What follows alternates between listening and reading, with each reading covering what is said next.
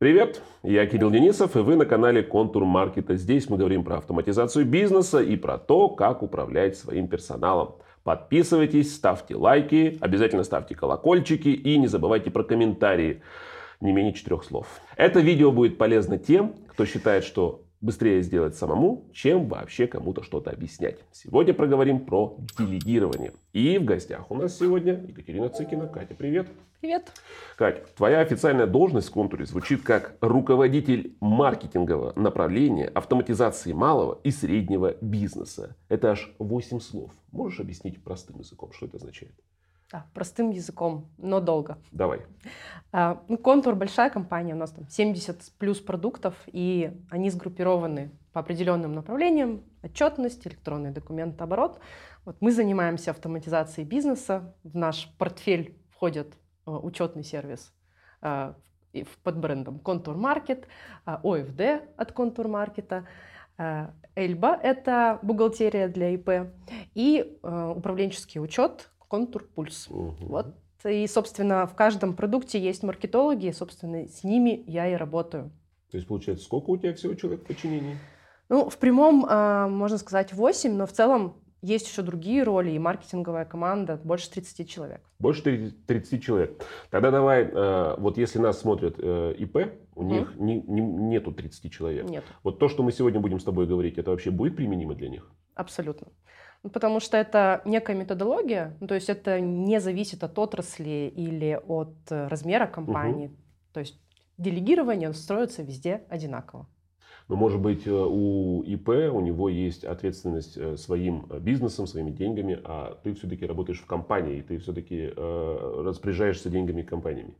Ну да, может показаться, что ситуация более стабильная, но на самом деле работа маркетолога это что? Приносить денежки в компанию. У нас есть свои там финансовые показатели, от которых зависит наша зарплата. То есть у нас не имущество, а у нас деньги, которые мы получаем, зависят от того, что мы делаем. Вот. Э, ну и в целом у нас много десятков тысяч клиентов, угу. вот, за них тоже несем ответственность, чтобы у них тоже все работало, поэтому градус тут, наверное, не ниже. Не ниже. Тогда давай наконец-то перейдем к теме, давай с тобой простым языком объясним, что такое делегирование. Э, Д-делегирование. Азбука предпринимателя и руководителя. А, делегирование — это э, конкретной задачи или зоны ответственности от руководителя сотруднику. Тут важно сказать, что это именно от руководителя. Если ты просто говоришь, вот тебе нужно сделать задачу, угу. это скорее распределение задачи, это обычная деятельность тоже руководителя. А когда ты свою задачу передаешь кому-то, это уже делегирование. То есть, если я дал бухгалтеру возможность сдать за меня отчетность, это не делегирование? на самом деле, если ты ее через Эльбу, например, раньше сдавал, сам, угу. у тебя есть какие-то к этому требования и понимания, ты угу. можешь э, своему бухгалтеру, там, который на аутсорсе тебя, например, обслуживает, определенные тоже рамки в этой задаче задать. Угу. Вот.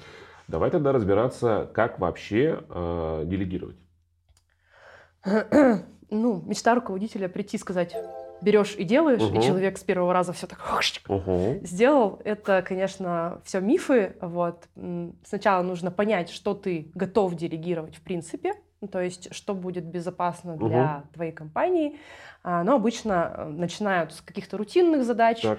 то, что ты делаешь уже постоянно, уже понимаешь, какие там есть риски, особенности, и просто неинтересно тебе этим уже заниматься, это какая-то текучка. Так. Вот ее можно сразу же попробовать отдать.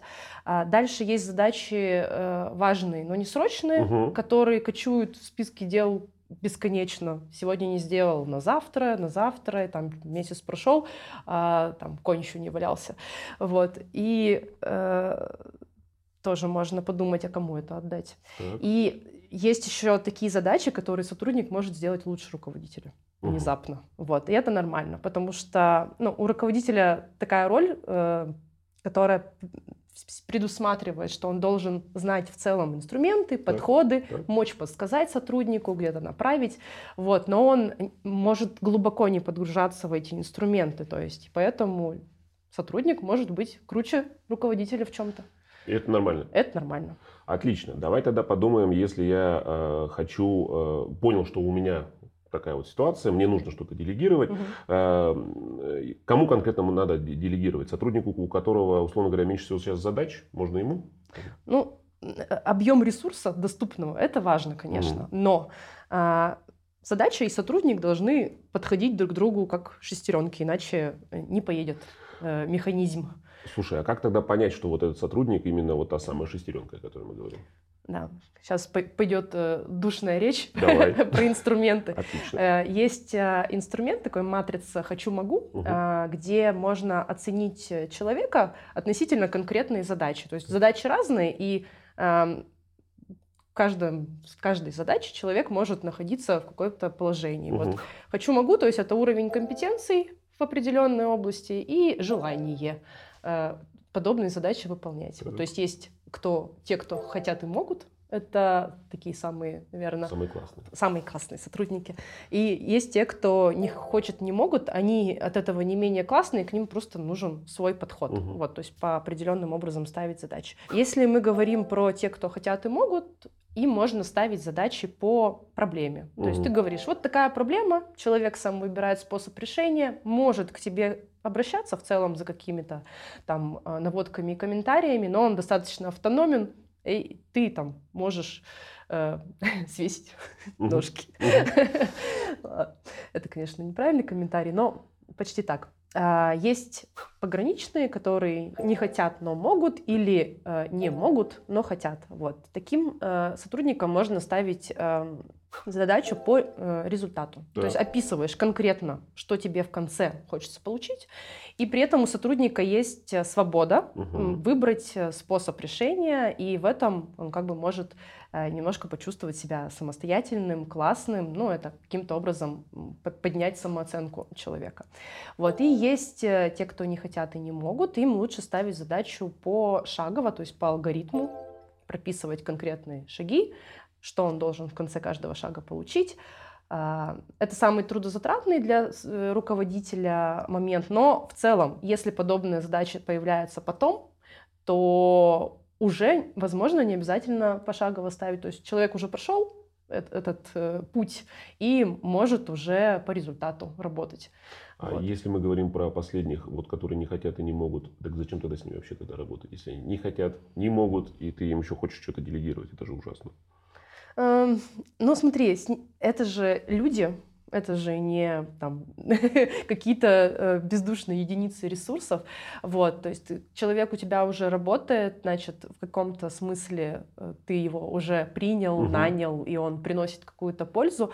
То есть почему не хочет, не могут, может быть, могут быть разные причины. То есть что-то личное, либо вот как раз уровень задач стал неинтересным. И вот когда ты делегируешь что-то более сложное, это человека может, наоборот, замотивировать, угу. и э, он из «не хочу» станет «хочу», например. То есть это не э, постоянное состояние, во-первых, и в каждой конкретной задаче вот этот вот «не хочу» и «не могу» оно разное. Поэтому угу. какие-то задачи человек охотно принимает, а какие-то нет. Вот. То есть мы, получается, просто смотрим вот на эту таблицу, на этот, э, как, на, на, на этот график, да, и угу. по, по нему начинаем сразу соображать, как, куда относится конкретный да, примерять. Человек. То есть вот у меня задача, вот у меня есть э, Петя, Маша, Дима. Кто из них больше подходит сюда?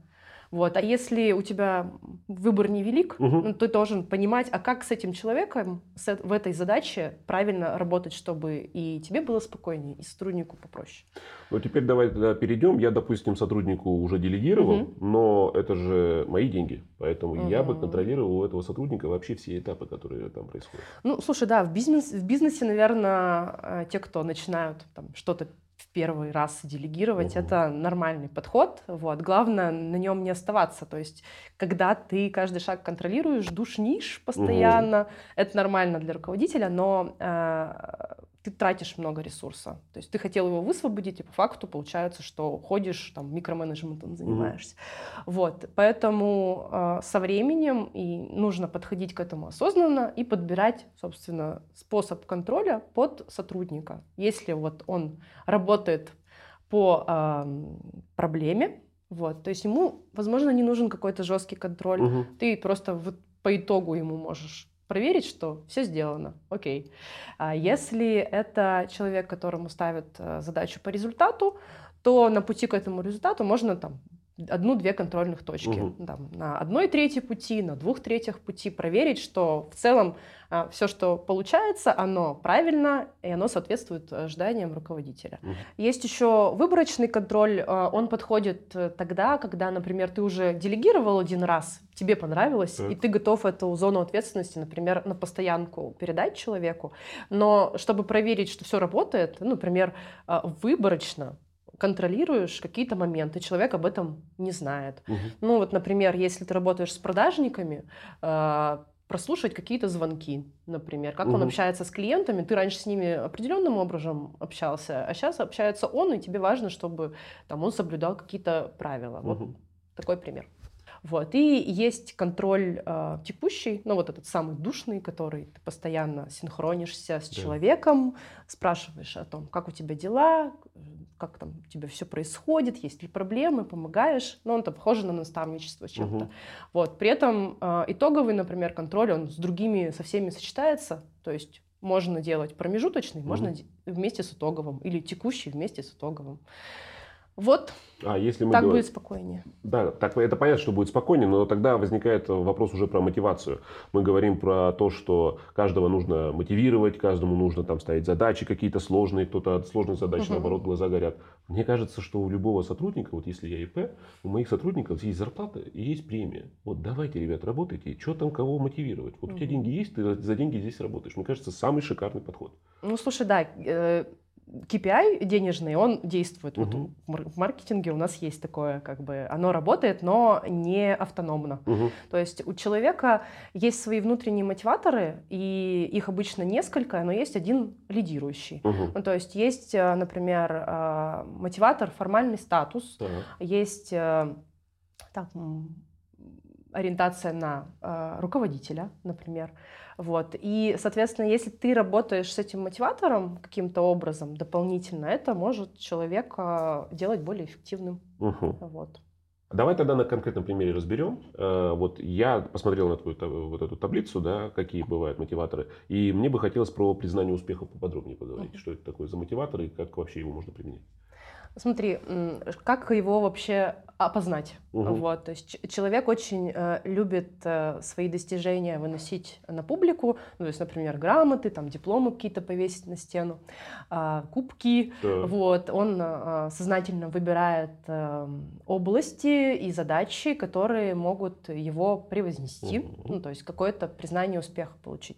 Вот, как с этим работать? Надо м, публично признавать успехи сотрудника, хвалить, угу. э, программаты, какие-то ачивки. Вот в контуре есть, например, yeah. э, такие э, знаки отличия в нашей социальной сети. Вот это пример э, как раз поощрения э, такого мотиватора. Вот. А как их узнать, да. в принципе? Э, вот можно чуть ли не на стадии найма да. спросить, а что тебя мотивирует в твоей работе? Например. Есть прямые... Насколько, насколько да. ответы будут разниться, давай так. Да, есть прямые вопросы, есть вопросы, которые э, каким-то образом э, могут тебя навести на мысль. Угу. Но вообще важно наблюдать за сотрудниками, э, с ними общаться, и это на самом деле такой сложный процесс э, выяснения угу. мотиватора, но он возможен, если ты внимателен и э, у тебя есть цель именно сделать человека эффективным. Прекрасно. Мы с тобой про делегирование само поговорили, угу. как это делать тоже поговорили, а давай теперь обсудим, почему у некоторых людей не получается делегировать.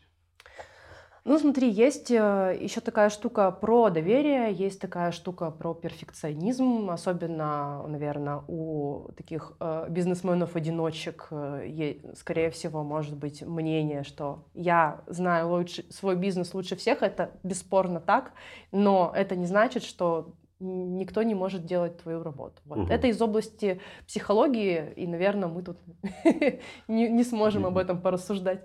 Давай тогда с тобой разберем ситуацию, когда я, как э, руководитель, доверился сотруднику, э, полностью все рассказал, что надо сделать. Сотрудник сказал, что нормально он понял, но задача не выполнена. Клиент ушел, все плохо, все ужасно. Почему такое может происходить? Угу.